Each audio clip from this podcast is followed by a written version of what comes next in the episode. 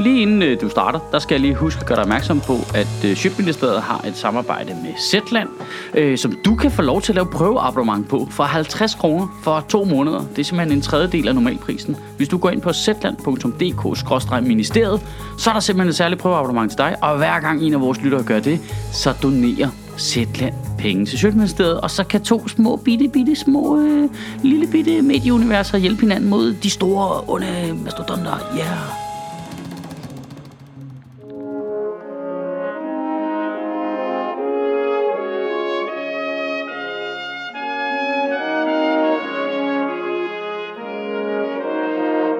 Goddag.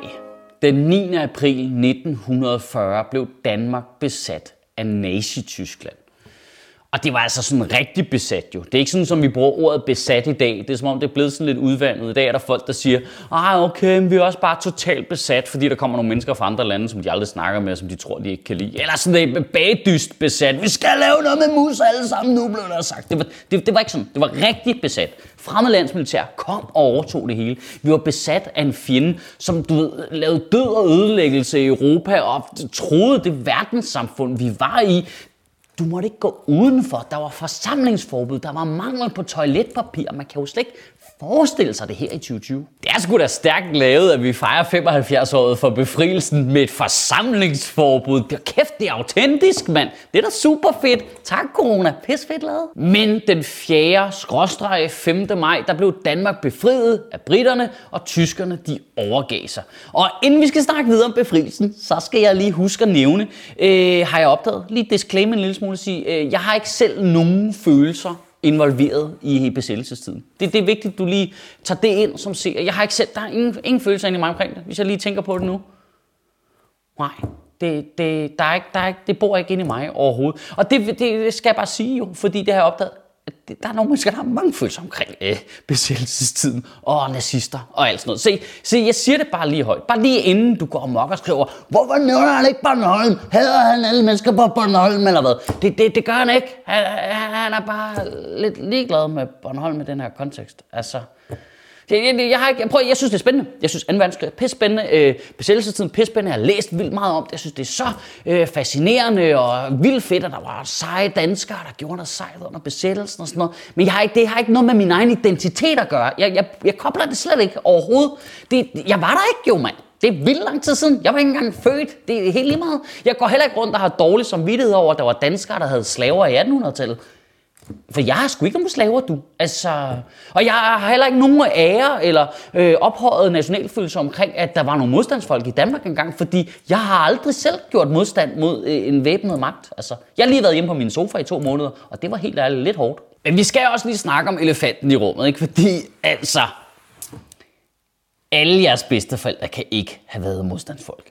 Det kan de simpelthen ikke. Altså, det, det er virkelig det indtryk, man får. Kæft, der er mange hvis bedsteforældre, der er modstandsfolk lige pludselig, der har lavet et eller andet sejt, ikke? Altså, så mange var der slet ikke. Øh, de var ikke særlig mange. Så havde vi jo bare kunne vinde over tyskerne jo. Der var ikke, det var ikke, øh, altså... At det, øh, det er ikke for at sove dine følelser, men jeg siger bare, at det, altså...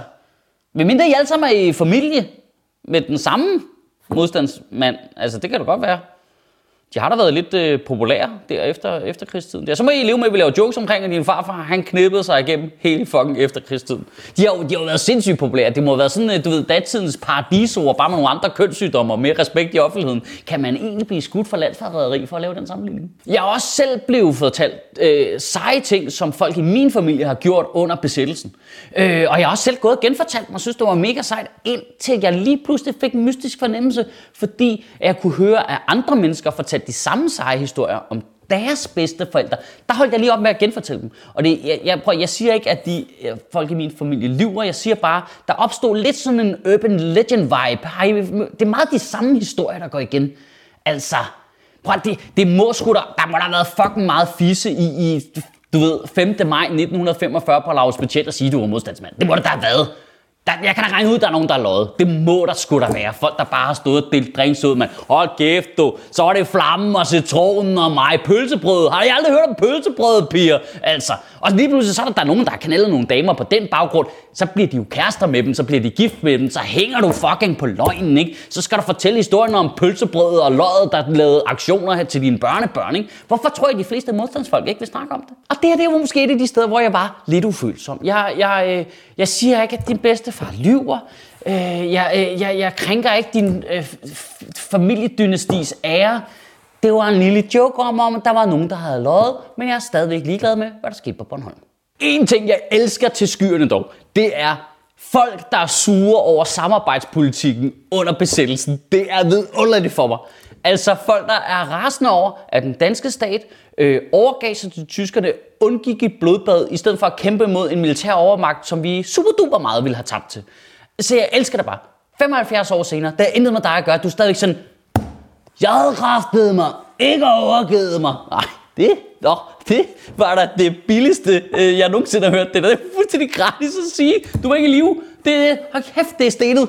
Det, hvad, hvad er det for en mærkelig leg med ligesom at tage afstand fra politiske beslutninger fra før du blev født? Det er for mærkeligt. Ah, du, hvorfor fanden sejlede og for Fischer ikke den der flåde ud af havnen og angreb englænderne i slaget på redden i 1801? Det havde jeg totalt gjort. Åh oh, man, godt set her 200 år senere. Nej, men jeg ville ikke have overgivet så meget til tyskerne. Det ville jeg ikke. Jeg ville have været mega sej. Det ville jeg, hvis der havde været mig. Jeg havde været pisse sej. Bare kigge frygten i øjnene. Hvor der, jeg ville have offret hele min familie for fædrelandet, for så sej havde jeg været en gang for lang tid siden, hvor jeg ikke var født. Det ville jeg have været. Jeg, jeg ville have været så sej for 80 år siden, hvor der skete noget, som jeg ikke kunne være med til, og som der formentlig ikke kommer til at ske igen, så jeg kan ikke bevise, at det var det, jeg mente. Det, det, det, det var det, jeg ville have gjort. Okay.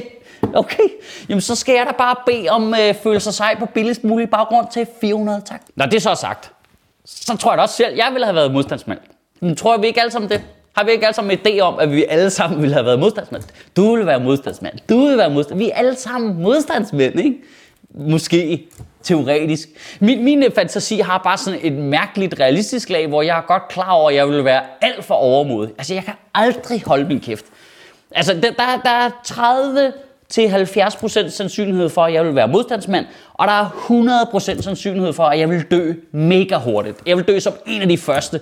Du ved, helt i starten, inden man fandt ud af, hvad det var smart at gøre, og hvad man skulle bombe og angribe, så ville jeg bare have stormet et eller andet helt ligegyldigt. Bare, they can never take our freedom! Og bare prøve at dræbe en SS-officer med en frysende og bare vi tror jo alle sammen, at vi ville have tilsluttet os en eller anden undergrunds her og kæmpet mod verdens stærkeste militærmagt på daværende tidspunkt. Men hvis vi skal være indenfor i 14 dage mod vores vilje, så går vi fuldstændig op i limningen. Hvad foregår der, mand? Det er politistat, det hele. Nå, hvad? Hvorfor åbner skolerne ikke? Skal jeg forventes at være sammen med mine egne børn uafbrudt? Ah, øh, de mennesker, de mennesker skulle simpelthen have gjort modstand mod verdens stærkeste militærmagt og bare gået forrest ind i en bar fyldt med tyske soldater med en stengun maskinpistol og bare... Helt sikkert, helt sikkert.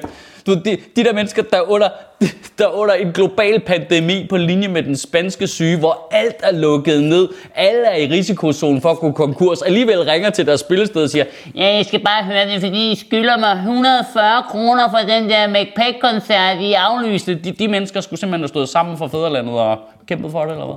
Hvis vi blev besat i dag, så ville vi jo være fucked jo de der tastaturkriger, der kalder sig selv et eller andet modstandsagtigt, det er så ynkeligt. De der højre ekstremister, som stjæler lidt af frihedsbevægelsens og modstandsfolkenes aura ved at kalde sig sådan noget, du ved, Frikops Danmark og alt det der.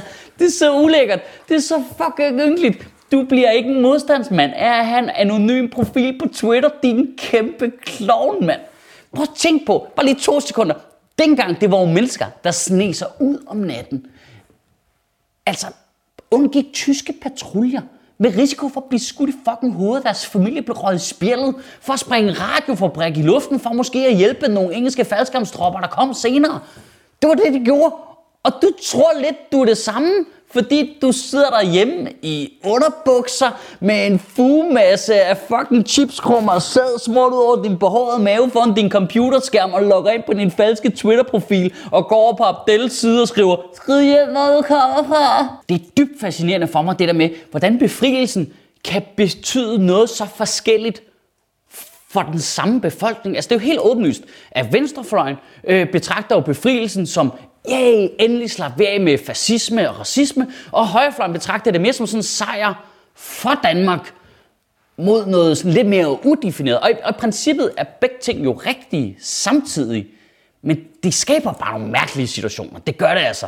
Det skaber fandme nogle mærkelige situationer, hvor folk den ene dag står til en lys i vinduet og siger aldrig igen, for dagen efter møde ind på arbejde i Folketinget og arbejde for, at vi afskaffer menneskerettighederne og hylder Viktor Orbán. Men siger du, at vi alle sammen er nazister eller hvad, Michael? Ja, ja, hvis det er det, du hører, så er det det, jeg siger, mand. Fucking internettet, altså. Se nu bare Martin Nørgaards øh, klip om nazisammenligninger for Rage Against the Mainstream, og lad os komme videre med det her. I ugen, der kommer, der synes jeg, at du skal tænke over, hvor meget verden faktisk har ændret sig på 75 år. For 75 år siden, der kastede englænderne sig i døden for at redde Europa fra fascismen. Og i dag, der gider de ikke at være på hold med os på grund af et eller andet noget med moms, eller hvad der er, der går ud på. For 75 år siden, der sejlede amerikanerne fucking over Atlanterhavet for at kaste sig i døden og blive skudt i ansigtet i Normandiet for at kæmpe for menneskelige værdier, som deres nuværende præsident jo ikke ville kunne forklare den dag i dag. Om så det stod på en prompter lige foran ham. Selv her i Danmark, selv her i fucking Danmark har vi i dag fascistoide, racistiske politikere, som har politik om racerenhed, som er millimeter fra at komme i Folketinget, som den dag i dag får penge af staten til at forberede et nyt forsøg. Kan du have en rigtig god uge og bevare min bare røv? Nej, prøv lige at se, det er Zetlands logo, der kommer hoppende der. Øh, det fungerer faktisk sådan, at hvis du har lyst til at oprette et prøveabonnement, så kan du få et i to måneder for 50 kroner. Det er faktisk billigt. Og hver gang en af jer gør det, så donerer Zetland til Sjøtministeriet. Du kan gøre det inde på zetland.dk-ministeriet. Sjøtministeriet lever af dine donationer. På tier.dk kan du oprette et donationsabonnement, hvor du giver lige præcis det beløb, du har lyst til. Og så kan vi lave flere interviews på Nørrebro Teater, flere taler, sende Sofie Flygt mere på gaden. Og hvis ikke du gør det, så er du en big shows.